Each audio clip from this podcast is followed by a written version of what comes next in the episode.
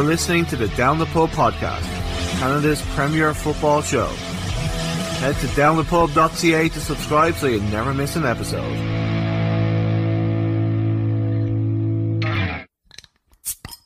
Hello and welcome to this latest episode of the Down the Pub podcast. Um, I'm your host, Anthony Abbott. Um, on this week's show, we have the amazing Aidan Daniels. Um, great interview. Um, he's a great man with a, a great head and shoulders. So uh, I'm really excited for you to, to listen to it, and we will get into that soon enough. Um, I just wanted to talk a little bit just before we did that. Um, Canada had an amazing performance against El Salvador in Toronto. They won uh, 3 0, and um, they're looking good for qualification for the World Cup. The, the only thing I wanted to talk about was um, the kind of negativity that's kind of around the team too. Like there's uh, on the Voyageurs uh, Facebook page, people had posted on there about that it's not cool for people to wear uh, non-Canadian men's national team jerseys, and I just thought that like you know we, we need to kind of get out of this mindset of being like snobbish um, when it comes to football in this country because it's never going to grow if we look down our nose at how other people support the sport. Um, we need the we need new people to, to watch the game. We need as many people as possible to watch the game because it generates more money, which creates more opportunities for uh, the kids coming through, and it just makes the game a better experience for everybody. That when stadiums are full and people are having a good time. So I, I really don't think that we should be like looking at looking down our nose and being dicks basically about people uh, and what their attire is going to a game. If you want to wear a hockey jersey or if you want to wear a TST jersey to a Canadian uh, national team game, fill your boots. Who gives a shit? Just just go ahead and wear what you want. Um, if it's if it's red, just just wear it. Because um, uh, uh, other people were complaining that there was more uh, El Salvador fans there and there was a sea of blue, all that kind of good stuff. And it's like you know, Canada has Canada has um, a ways to go to catch up to countries like El Salvador. Like it, it it's it's predominantly a hockey country, so you can't just expect everything to just turn on a dime and for everything to be rosy and uh, amazing. It takes time to build uh, momentum. It takes time to build leagues. It takes time to build uh, national teams, and I think we're really heading in the right direction. And I don't think that we should try and railroad that by being basically snobs about the whole thing. Like, you know, at, the end of the day, the fact that people are willing to pay money to go and watch the team in the first place should be enough. And if you want to wear a Metallica t-shirt or you want to wear a Megadeth t-shirt, Slayer t-shirt, you want to wear an ABBA t-shirt, who gives a shit? Just go to the game, enjoy the atmosphere, have fun, and we're going to get there. It's just let's all be part of the journey together instead of trying to create divisions over ridiculous things. That's my two cents to it all. Um, it was a fantastic performance by, by Canada. It was very professional. Tajon Buchanan looks like he's going to be the next big thing, and yeah, it's it's a good time to be a fan follower of Canadian football, and I certainly tried to get off my high horse with an awful lot of stuff because you know, like growing up in Europe, we, we, we do tend to look down our noses at, at the way the North Americans uh, follow football, and I think that we need to stop doing that because it's the world's game, and people cheer on and people follow sports differently, and I think it's that's part of the fun of it all. And yeah, just wear what you want, have fun, and let's enjoy the ride because this team is going to go far. That's my two cents. So uh, sorry for the interruption, and on with the show.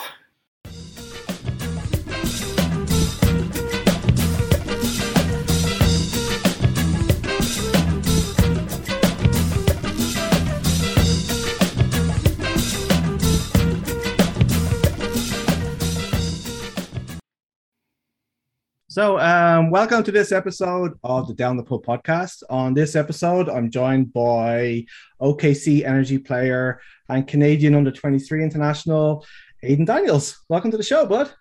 Appreciate it. Thanks for having me, man. Yeah, I'm really, I'm really psyched. Uh, it's I had Charlie on, and uh, he, he talked really highly of you, so I thought I'd uh, give you a shout and try and get you on too. So, we usually kind of uh, warm people up with just a few easy kind of questions. So, who is your favorite team growing up and why? Uh, growing up, uh, Barcelona. I mean, they went through that that time frame where they were just unbeatable. And my favorite player of all time was Andres Iniesta. So him being on that team was just it just went hand in hand. And two, my dad's a Real Madrid fan, so I love it. A little bit, little bit of a healthy competition never hurt anybody, yeah. right? Um, what's your favorite cheat meal? Cheat meal. Uh, I'd have to say uh, this Jamaican dish called oxtail. Uh, Ooh. Uh, rice and peas, fried plantain, fried dumplings, all that. Love it, love it, love it. Um, so Charlie Ward is your uh, your roommate. What's his best and worst habits? Uh, to be honest, he, he's not very. He doesn't have any bad habits that I've that I picked up on. Maybe uh, like kind of just like fidgeting with his nails a bit, but that's something like you know I I do as well. So um, his best habit is being a great professional man. He's a great role model for me. Um, two years ago we met in Ottawa, and since then we've become very close, and he's been a good role model for me. I love it. I love it. So basically, he just like spits his nails all over your house. So that's all right. You know, it's fine.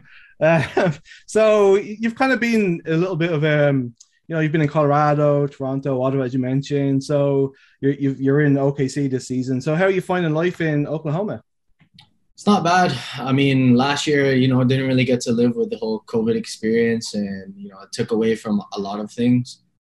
Uh, but you know, being here in OKC, I've been welcomed into the group by a lot of the guys that have returned, and uh, I've enjoyed my time here so far. I mean, the city's nothing like Toronto, but I think it's good for me to get a change um, and see a smaller city. You know, it's it's a tight knit community here, which is nice. So is it kind of like just a slower pace and a little yeah. bit more laid back? Very, very, very much slower pace. Uh, like you go downtown on a on a weekend, it's like you see very little cars, something like that. Like in, in opposed to Toronto, where you know you're going there on a Wednesday night and it's traffic. Like so it's nice. It's like I haven't dealt with traffic once since I've been here, so it's nice. Amazing. I'm I'm in Halifax, so I I I know where you're coming from. It's uh it's so much nicer just on a Friday night, just like being kind of calm and no crazy people around. So um so the team itself uh it's had a bit of a had a bit of a rough start to the season. I think you spent like seven seven or eight games without actually getting your first win. Um, but now you've kind of powered up the table. You kind of turned it around. So, what do you think has, has changed with the team to kind of turn the fortunes around like that? I think just having so many new guys in a team, it's hard to gel right away. Um, and then opposed to last season where you only had 16 games, this season we had a bit more time to gel and and be cohesive. So I think I think that uh, you know having a bit more time and you know just learning learning about each other tendencies and you know, uh, when Lee took over uh, after uh, John Pascarella, uh, you know, I think he had a good understanding of what the players uh, wanted and, and how we played. So I think a lot of credit goes to him. But you know, as players, we we stepped up because we were tired of losing. And, and as much as winning is a habit, so is losing. And you know, you just have to break that cycle. And I think we've done well since you know since that time.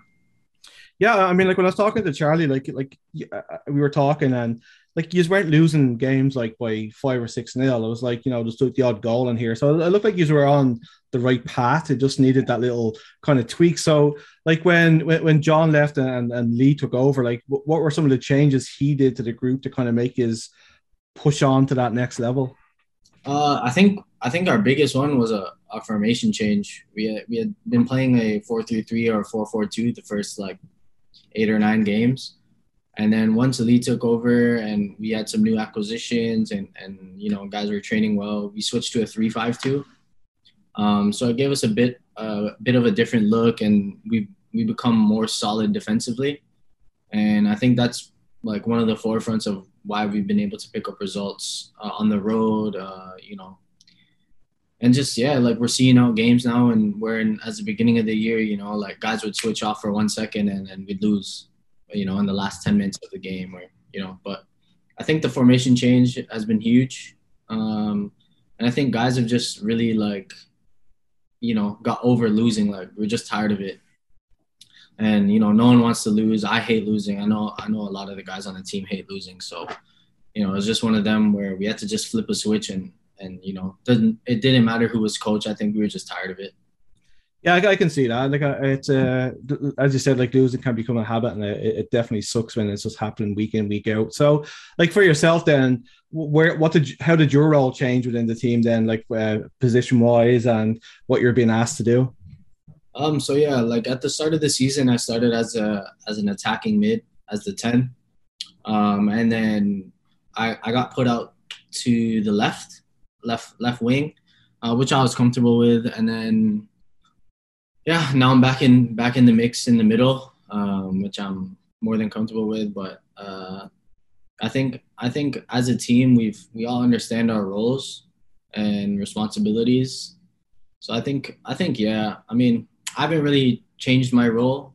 Like I know my place in the team. I know what my teammates want and, and expect of me. So it's just holding myself accountable in moments in the game and in training, and then just holding myself to that standard as well.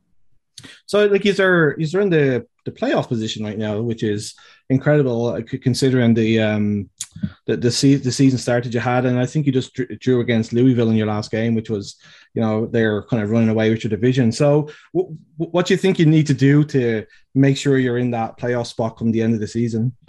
Yeah, uh, I think it's just turning turning our draws into wins. Um, you know, last game we, we drew Louisville one one, and it was kind of uh, a passage of play where you know the ref didn't call a foul for us and then they countered we made a silly foul and then you know it's just just managing moments like that where you know something's not going our way um, and managing the game because uh, you know that instead of one point we could have had three you know what i mean and yeah. i think it's turning those draws that we've had into results uh, like uh, a win you know when you're when you're coming along like uh stretches like that like i mean it's it's those little moments. Like that's why I think football is just a lot of like little moments, and it's just kind of countering those little moments to make sure that they don't happen. I guess right. So has the has the kind of senior players that within the group kind of stepped up as well, like to kind of make sure that you are kind of focusing a lot more on what your your your job is and what you need to be doing.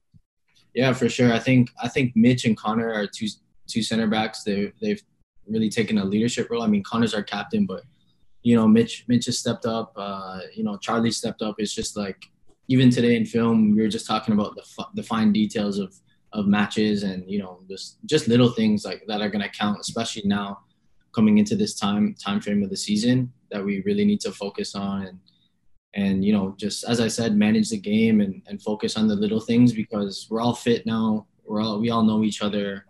It's just focusing on the little things that are going to get us over that line.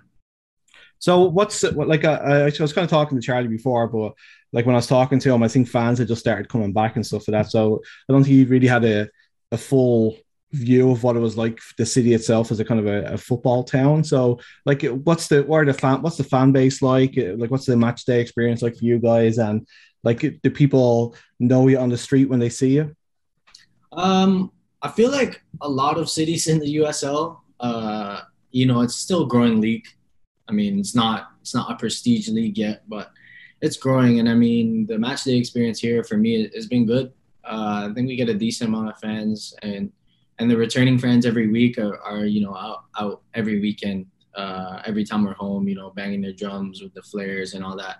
So it's really nice to see. And then you know, there's so many like uh, youth youth uh, teams and kids that come, and it's just nice to see because you know, like I didn't get that growing up to see pro team uh, until you know I was till 2007, which was TFC, and you know at that point I was already like playing on weekends and stuff, and I was you know I was busy. I couldn't even go to those games yet. So you know the match day experiences here are, are nice. You know, uh, home games are always nice. You get to see the fans. You know, you get to chill out at home before you go grab a coffee.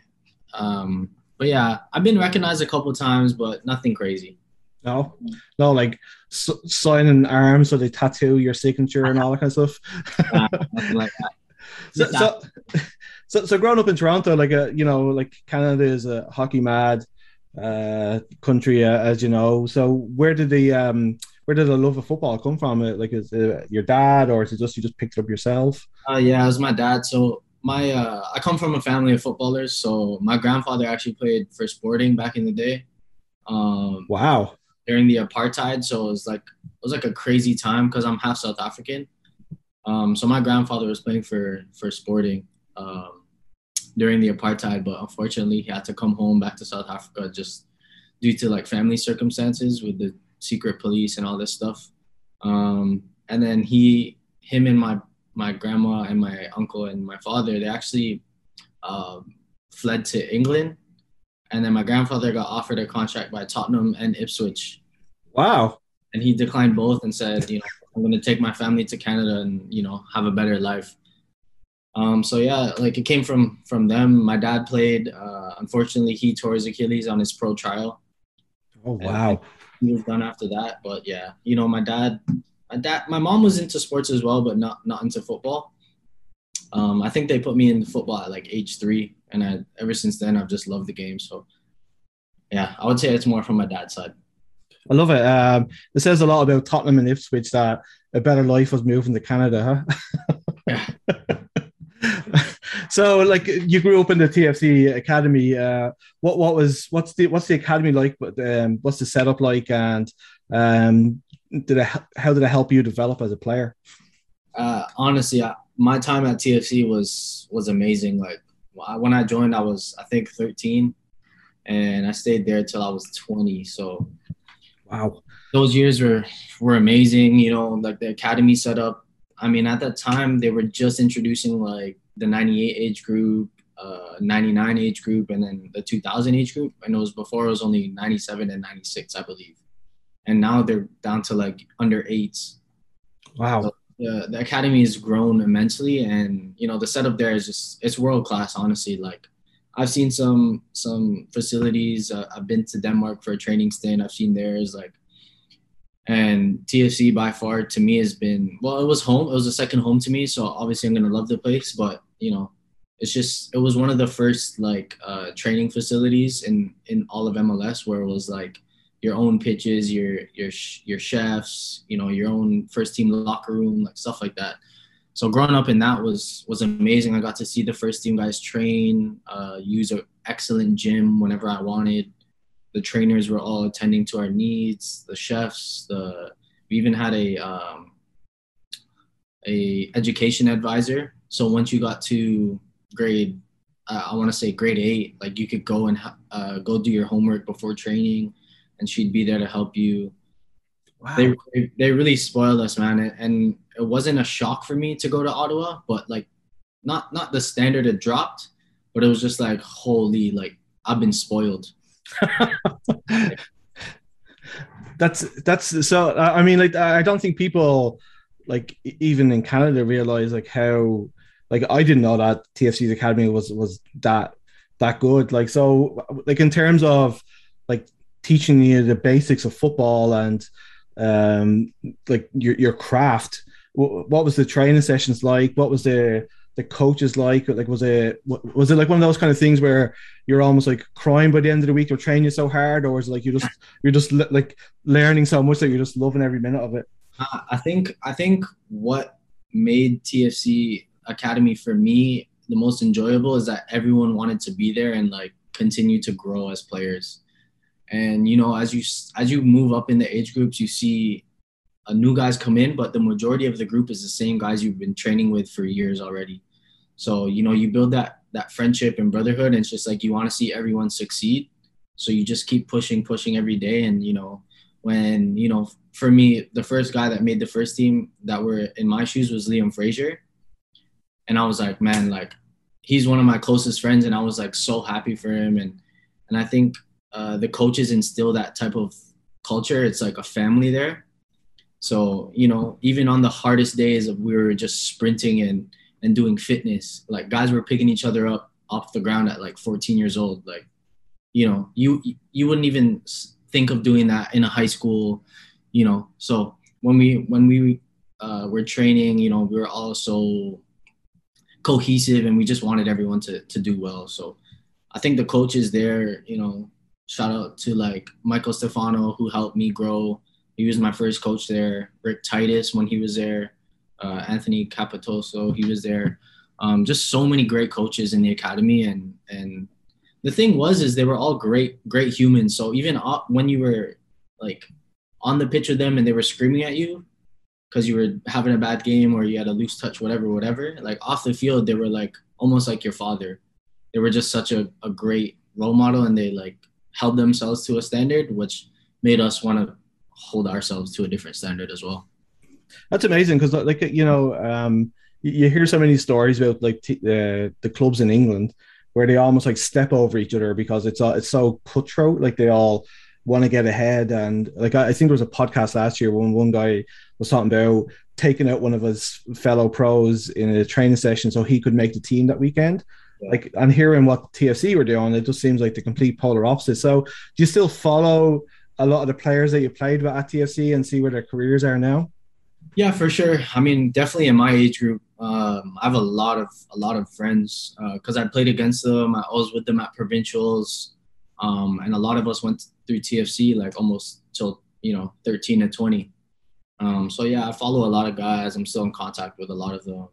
You know, at the end of the day, as I said, you know, we built that culture of being brothers in the locker room, off the field, on the field. You know, I still you know want the best for everyone there's like a um, obviously like the the the CPL has started, and a lot of TFC guys have um, had a chance to keep their careers going, uh, like in the CPL, or they're going on loan, like uh, Rocco Romeo and stuff like that. So, have you been kind of keeping your eye on the CPL? Like, have you been watching any of it? Uh, yeah, I've been watching uh, since the first the first year. Um, one of my one of my good friends, Tristan Borges, was you know, he's been the man, the man in CPL. You know, so I watch him. You know, now I got some guys in Ottawa that I played with, Telfer, uh, Chris Mannella. Um, so yeah, you know, I, I indulge here and there and watch the game, and just just now the standard from now to like from two years ago, it's grown so much. Yeah, it's crazy. Like I mean, like Tristan, like got, got the big move. He was like the big success story, and now he's back at Forge. But like you can see how the game has moved on, and like how much he was standing out from two years ago, he's kind of just slightly above of the players that are there right now. So, you know, if would it be something that you'd like if you were given the opportunity that you'd want to maybe like do, or are you happy like playing in the states? Um, I'm never gonna say no to an opportunity. Uh, I think in this business you can't say no because if you say no and you, know, you have this opportunity and then that opportunity is done, you know what I mean? You've burnt a bridge. So I'm never gonna say no. And obviously, yeah, I would love to come home and finish my career. Um, but you never know. I can't say no. Uh, I mean, the league is growing, so that's obviously a positive. And yeah, I mean, I know some of the coaches, and I've, I've been coached by them in the past, so yeah, I wouldn't say no. So, like, obviously, like you, you played in Ottawa. You you went on loan from uh, TFC, and you that's where you played with Charlie and Chris and stuff like that. Like, so when I was talking to Charlie, like he he just talked about how much he loved that season um, in in Ottawa and how close you guys were to um, actually achieving a lot. So, uh, how was your time in Ottawa? Did you enjoy the city? Did you enjoy the the football? And like, it's it's a football town. Like there is quite a good supporters group there too. So did you enjoy the fans and stuff like that too? Yeah. So um, personally, for me, I didn't have a great year football wise. Um, I didn't play much, and then I got hurt for like five and a half months. Um, but off the pitch, I think that was like one of the, like I would say the last four months of that season, was probably like the best time of my life, uh, so far uh, just being with the guys, you know, you know, grab dinner, just just hang out, play FIFA, and it was just a, it was just a good time, a good city. Uh, really slow pace compared to Toronto, which was which was nice, but it, you still got that feel of a big city. Um, but football wise, you know, uh, on me, I could have maybe done better. Um, I could have pushed myself a bit more, but you know, when I got hurt, it was just kind of like, ah, oh, this is just bad thing after bad thing. And then you know i kind of i kind of went into a little bit of a dark place. I was away from home for the first time. I was 19 i didn't really know anyone besides you know a couple of the guys. Um, and it was tough but you know guys like charlie uh, another guy named dakota i had a, a lot of guys on the team that were just trying to lift me up. And at the end of the day like they really helped me out of that place. And you know i just started training and playing for me and yeah like I, I, I got the move to colorado and you know I, have been enjoying football again ever since but as you said, the fans there was they were great. Um, they really they really came out in numbers. I, I enjoyed it. Um, I know the other guys did there, but uh, to hear that they got like twelve thousand on the first game back for Atletico Ottawa was like crazy. I was like, damn. Yeah, they, they actually played against Halifax, and uh, like being being honest, like they've been kind of they're the newest franchise, and they've kind of been struggling a little bit. Yeah. Um, but the, the, the crowd just pushed them forward in that game. It was it was like obviously I'm a from Halifax. I want the Wanderers to win, but it was kind of one where I was like kind of happy that Ottawa won. It was kind of a nice, a nice way for them to kick it off at home and stuff like that. And you know, the, the, the first game they got twelve thousand, but they've been kind of getting four, five thousand like per, per, game, which is like I think is huge for for a league like this, especially like when you're competing against like oh, hockey and TFC and stuff like that. So I think they've done a fantastic job in getting somebody like Atletico in um, is a great coup for the league too. I can't believe that Atletico Ottawa will be interested in Canada. it was just a shame how Ottawa uh, Fury folded. Like, you know, I knew I knew so many guys wanted to come back and resign just just based off the year that we had, and you know, like Julian was de Guzman was you know bought bought into the, the team, and you know we were all like super excited, and then, you know, myself, I, I was I was getting released from TFC, so I was like, ah, oh, Ottawa's a perfect you know fit. I can work my way up again, and it's a good standard. I'm not too far from home. And then when it folded, we were all like, oh my god, like it was kind of heartbreaking. Yeah, I mean, like when I was talking to Charlie there, like it, it was kind of it seemed like it was a surprise to you as much as everybody else. But like I, I remember at the time, and th- I think this is the problem where the way that the leagues are structured is that um like politics just came into it, and like Canada, Canada soccer pulled rank, and I don't think anybody really cared or looked at how much of effect it was going to have on you guys. Because I mean, at the end of the day, you're all young guys who need to pay your bills, right? And then suddenly, like a, a team folding on the back of, I think there was definitely a better way yeah. for them to do it. And I think had they just kind of, I think the Fury were a better franchise myself to keep in Canada rather than Atletico coming in because I, I don't know. I just think it's a bit weird. Like Atletico Ottawa just make any sense. you know what I mean? But it is what it is, right? And like they've been like Atletico Ottawa came out of nowhere. We were like, oh, you know, Fury just folded, and then we were like, oh, Atletico Ottawa, is it the same owner? We were like so confused. Yeah, but, and and as I said, I mean, it, it was just a shame because you guys had obviously built up like such a great team and a bond that like you know you were kind of just ready to take off. So so as you said, you're in a kind of dark. I, I don't want to dwell on it too much, but you're in a kind of dark place. But was that because like obviously you've been at TFC for most of your your life playing football and then did you feel that you were coming to the end of your time there and was it just like a little bit um like wondering what the next chapter is going to be kind of thing or yeah I, I think it was that and i like for me um i know my ability and i know what i can do um it was just you know it was just bad timing like i got hurt right at the end of preseason so i was late going on loan to ottawa they had already played two games and then I was coming off the bench, off the bench, off the bench. And then as soon as I was about to start a game, I got the nod, I got hurt.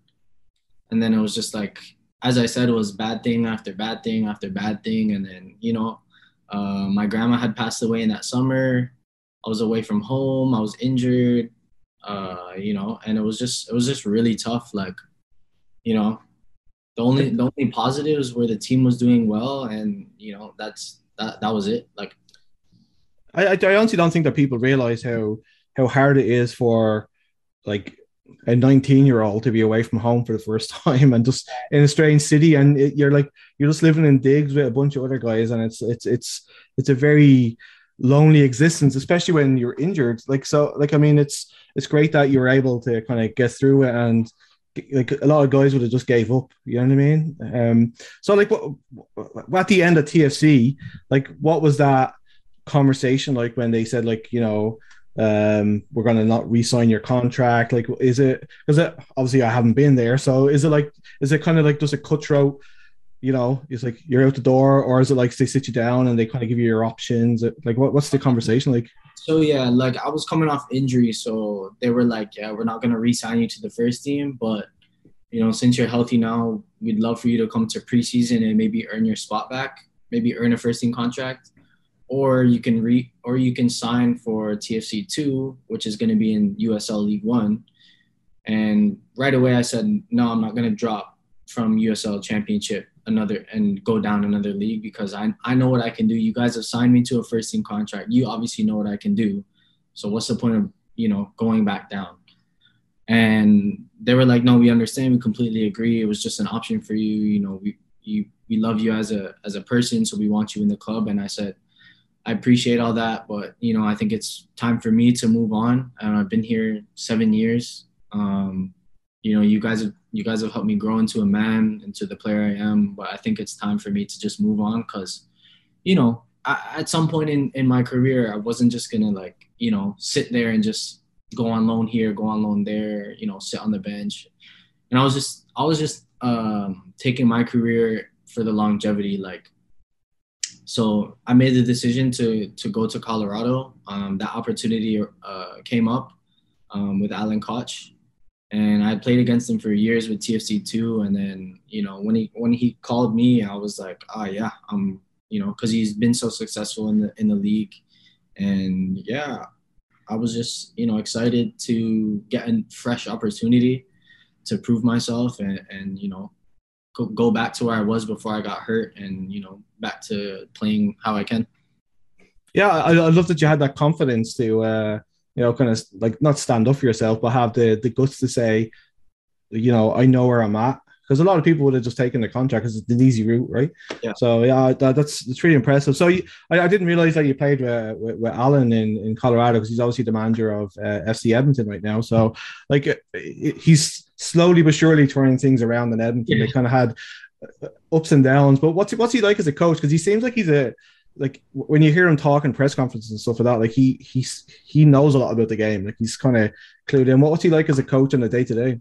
Uh, he was he was great with me. I mean, I I have nothing but good things to say about him. I'm still in contact with him, and, and we still talk here and there. But uh, yeah, I mean, he he pushed me to a, a different level last year. Um, he he knows what I can do, and he, he's seen it. So you know, he really pushed me, and and along with the assistants there uh, Kyle Tim and Chase Robertson. They're, they're no longer with the club as well, but um, they're all three of them were like really, really. Uh, they had my back, and even if I, you know, wasn't performing, um, I had one game where they took me off at half uh, last season because I was just I don't know where I was. I was like my head was gone. I was playing terrible. Um, and the next game I started again, and you know it was just having that belief in me which which really gave me confidence to you know express myself and and play. So nothing but good things to say about alan um, great guy great great person to have as a coach. And and yeah. Yeah i mean like like edmonton's definitely a franchise that needs to to, to work in Canada because you know the, the Canadian men's team is going to be playing a couple of games in Edmonton, and I think they need to have a strong team. And I think there's no better man to uh, push that franchise forward in himself. So, you know, like you kind of just spent one season in Colorado. So, like, was it just like a, a mutual thing at the end of the season? Like, how was your, did you enjoy your time there? More importantly, like, how did you find yourself? I definitely enjoyed my time there. I think, I think my football came out again and, you know, I finally found like my joy of, of football again after, you know, being injured and not playing in Ottawa. Found my joy again, which was, which was really huge for me. Um, but I I had re-signed for this season, um, but a new coach came in, and you know he like just switched things around, and you know I was told one thing and something else happened. So at the end of the day, uh, you know I, I I was willing to work and work for an opportunity under this new coach because either way it would have been a fresh start, even if I went to another team. Um, yeah, but John had reached out to my agent and myself and said, look, you know, we know Aiden, we like Aiden, we want to bring Aiden in. So let's let's make it happen. And uh, I I approached the coach. I said, hey, look, like I'm willing to stay here and work, but you know, there's another team that are willing to you know you know give me minutes and and they know what I can do already. And he he was he was really nice about it. He said, look, you know, I don't want to hold you back because you're a great player, but you just won't fit in the system that we're trying to play here. And I said, no problem uh, and that was that. Wow, it's it's like it's just such a ground up way of like you know it's like uh, people just having like proper conversations with each other and just you know uh, just being adult about it. Um, how, how much of a pull was it to to play with Charlie again though? Like was he was that like part of the reason too? This guy was like, "Oh, bro, come here." um, the whole time we were trying to finalize the deal, like I was telling Charlie right away, like I was like, "Yo, bro, I'm signing this day," and he already knew before the whole like story came out. So, yeah, he he definitely was a big pull for me to come here because uh, at that time I was talking to a couple other clubs, but you know, I knew OKC was a, a big big club in the USL. They put money into the team. Um, you know, the standards high, good facility, good housing, and then you know my best mates here. So I was like, yeah, just made it just made sense. Love it. So I mean, like you know, as you when he was at Ottawa, he was known as the pass master. But like, what's a what's it like playing alongside somebody like Charlie that has like his passing accuracy is like every game is usually over like eighty five percent, ninety percent. Um, like when you go to make that run, like do you know he's going to play the ball? Like, do you guys have that intuition? Yeah, I feel like me and Charlie, um, like we're more of the combo type guys. So I'll come short and we'll connect, you know, three, four passes, and then I'll always look for him. If my back is to goal, he's the first guy I look for. And then I'm sure when he turns from the center backs, I'm the first guy he looks for. So I think, yeah, we have a good relationship. And, you know, he helps me every day. I, I try and help him, like, you know, maybe like take your touch this way instead of that way. And, you know, we're pretty hard on each other. And I think that's that's why we have such a good friendship off the field. It's because we we push each other every day. Um, but yeah, like as you said, I think he's the best passer in the league, and he's not your typical six now that's you know just in there to to crunch guys and pass to the the creative players. Like he can create just by his passing. So i think um he's a honestly for me he's a rarity in this league now with with the typical six. Um so it's yeah for me as a as a an attacking midfielder for him to like have him passing me the ball in in pockets or in behind it's it's like it's just a dream honest um, just speaking of like, uh, like you were kind of mentioning that, like you know, this season you, you've really like you're playing a lot better and, and stuff like that. Like last last month, I think it was against Memphis, you scored like probably one of the contenders for goal of the season. Um, can you can you talk us through it? Because you know, very rarely people are going to get a chance in their life to score a goal like that. So, from your point of view, what was it like? Uh, um, I don't know, man. Like I for some reason I only score goals like that. Like you poor bastard. it's happened in my life, in my career yet. Um, but yeah, you know, I hit a corner and, and then it, it, came out to to me on the second or third ball, and then I played Charlie. I wanted him to shoot, and then you know the defender came across to, to block his shot, and I was still wide open at the corner of the 18, so I, I called for it back and I just took my touch and my mind was set already. Like I just, you know, and I just hit it nice and it and it just went in. I was just like, ah, oh, finally. Because like the past like three four games before that, I was like hitting shots from all over. Keeper were making crazy saves, and it was just like finally a nice weight to get off my shoulders, and you know, yeah. So so as soon as you hit it, did you know it was in? Uh, as soon as I hit it, I knew I knew it would have troubled the keeper but the guy who like tried to block my my shot like kind of got on my way and i only saw it like at the last second go into the net.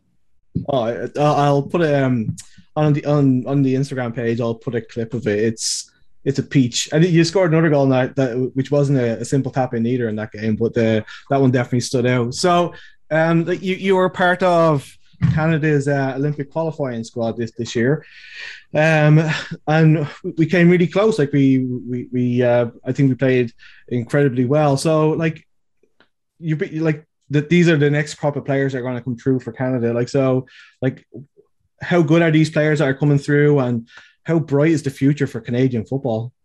I think it's I think from even when I was in the U15, like you know, just the players that we have now um, I think I was the only one that wasn't in Europe or MLS at the camp. So which is which is crazy to me because at U20 qualifiers there was some guys without even without even a club, you know. So I think now they're they're getting players in good environments and they're getting their selections right because now now look at the men's team you know like they're dominant in in CONCACAF like they're a dominant force so I think now now that um, you know some of the guys have been exposed to the senior men's national team like you had a guy like Tajon who had been to just a January camp and now he's emerging as you know one of the best players on the, on the national on the men's team um, yeah so it's just like you know you guys got got guys like uh, Zach uh, Brault-Guillard from Montreal as a fullback, um, Patrick Metcalfe, Baldisimo, um, even Ballou still, you know, he's still around. So there's there's just so much talent um, that can come through. It's just waiting to get those opportunities and and taking them, like Tajon did. Yeah, I mean, like it, it, the, the great thing is is that um, so many of them are coming through the academies like Vancouver, Montreal, Toronto. Like it's great to see that the investment the MLS teams are putting in is is definitely coming through um, into the into the senior team. But like speak to Tajon, like you, what a year the guys had. You know, it's like he kind of he, he was doing okay for New England, and now he's like the star of the national team. He's got his big move to Europe. I, I mean, like, what's he like as a person? Is he kind of humble and like? Did did you can you see when you were training with him that he's got like he's special? Yeah, for sure. I mean, uh, he's a humble he's a humble kid. Um, I mean, he's I think he's only a year younger than me, but he carries himself like a, a grown man, and and you know he's he's done well for himself, man. Like to come from the prep school to Syracuse and then just straight away like MLS minutes, and for him his like stock has just gone up, and yeah, like in training he's he's class. He's a, he's a good person and he's very humble and you know some of the guys that are that young and you know have accomplished as much as him are aren't as humble you know what i mean so i think that shows a lot about him and his character and and why he's doing what he's doing yeah he definitely definitely carries himself with like a, a lot of class and i think um like I think it's Club Bruges. I think he's gone to in Belgium. Like what a bargain they've got because I mean they got him at the right time, right before the qualifiers, and his stock is just like, you know, like I, I, th- I think New England are probably uh, kicking themselves that they kind of let him go so soon and didn't wait till the end of the season. But um, for yourself, you obviously had a, a bit of a, a, chance yourself in the MLS. Um, you came on for some minutes. Obviously, was in a, a 5 1 loss to Charlie's Houston. I think Charlie was playing for Houston at the time. He was on, on the bench. But, like, apart from the 5 1 loss, what was it like coming into the MLS and getting those kind of minutes yourself? it was it was a blessing honestly you know like just for me to get in and make my debut was was a dream come true because that's what I worked for since I was three years old to make to make a first team in a top league in a in a country's debut, and you know it happened. So I was I was really grateful uh, for for Greg at that time who had put me on.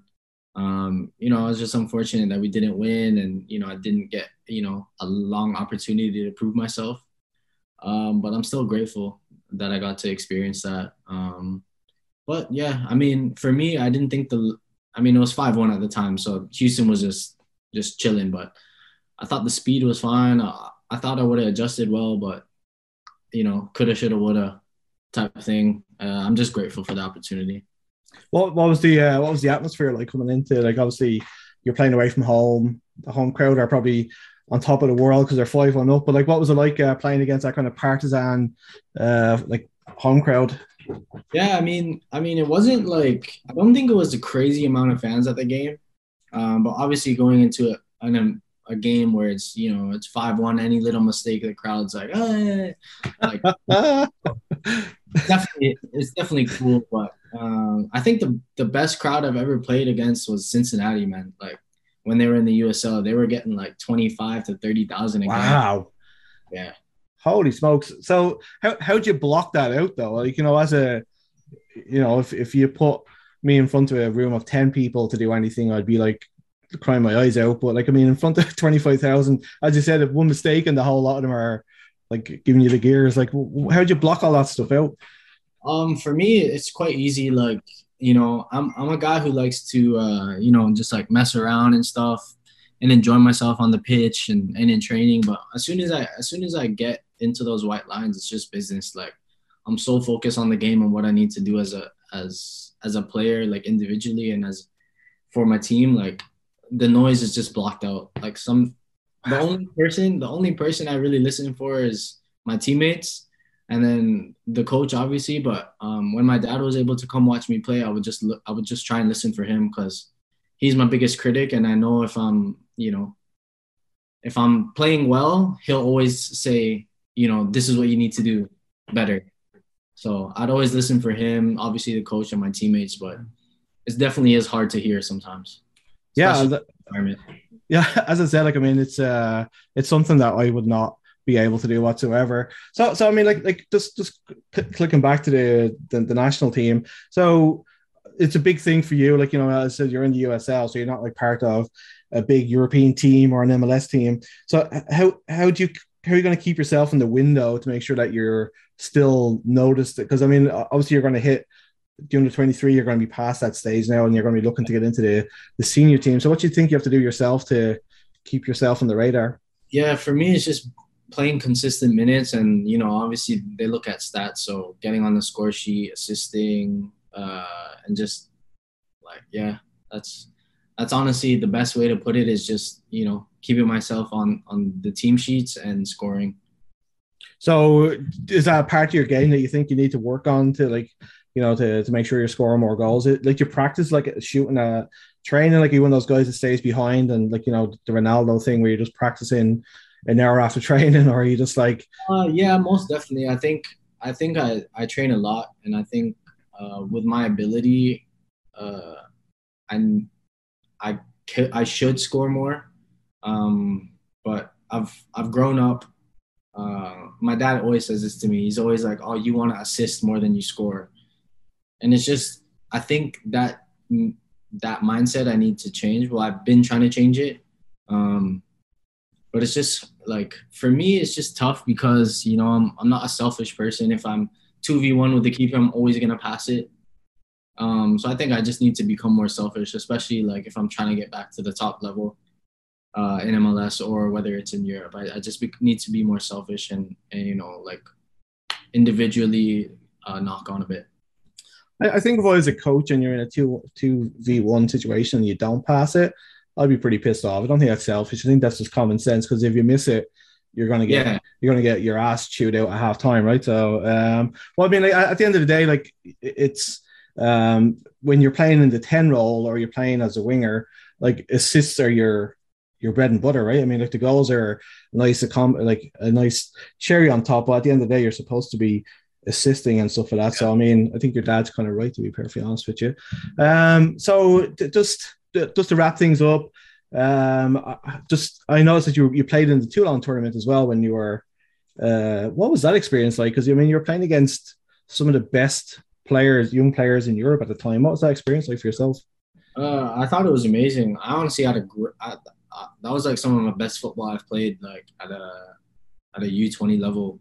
Um, you know, and I was I was just ha- enjoying my time. Like I was in a I was playing the number ten and John Herdman and Mauro Biello were the coaches there, and they were like, just free roam, do your thing, like create numbers. And I think that's where I'm my best is when I'm just able to roam around and get on the ball here, then dribble there, or running behind. It's just like a free roam. But I think that's when I'm at my best. But obviously, you know, coaches have different structures and they see me in different positions and, and my role. So but yeah, the Toulon was amazing. You know, some of the guys, some of the names that have come out that tournament are unbelievable. I was looking through, man. Jesus Christ, and like you, you like uh, I think Jonathan David was on the team with you uh, for, for Canada and stuff like that. Like it's a, it's incredible when you look back. Like I mean, you're only about 23, and already this amount of people that you've played alongside. Like, like you ever like just take stock of it and go like, holy shit, yeah, I'm not bad.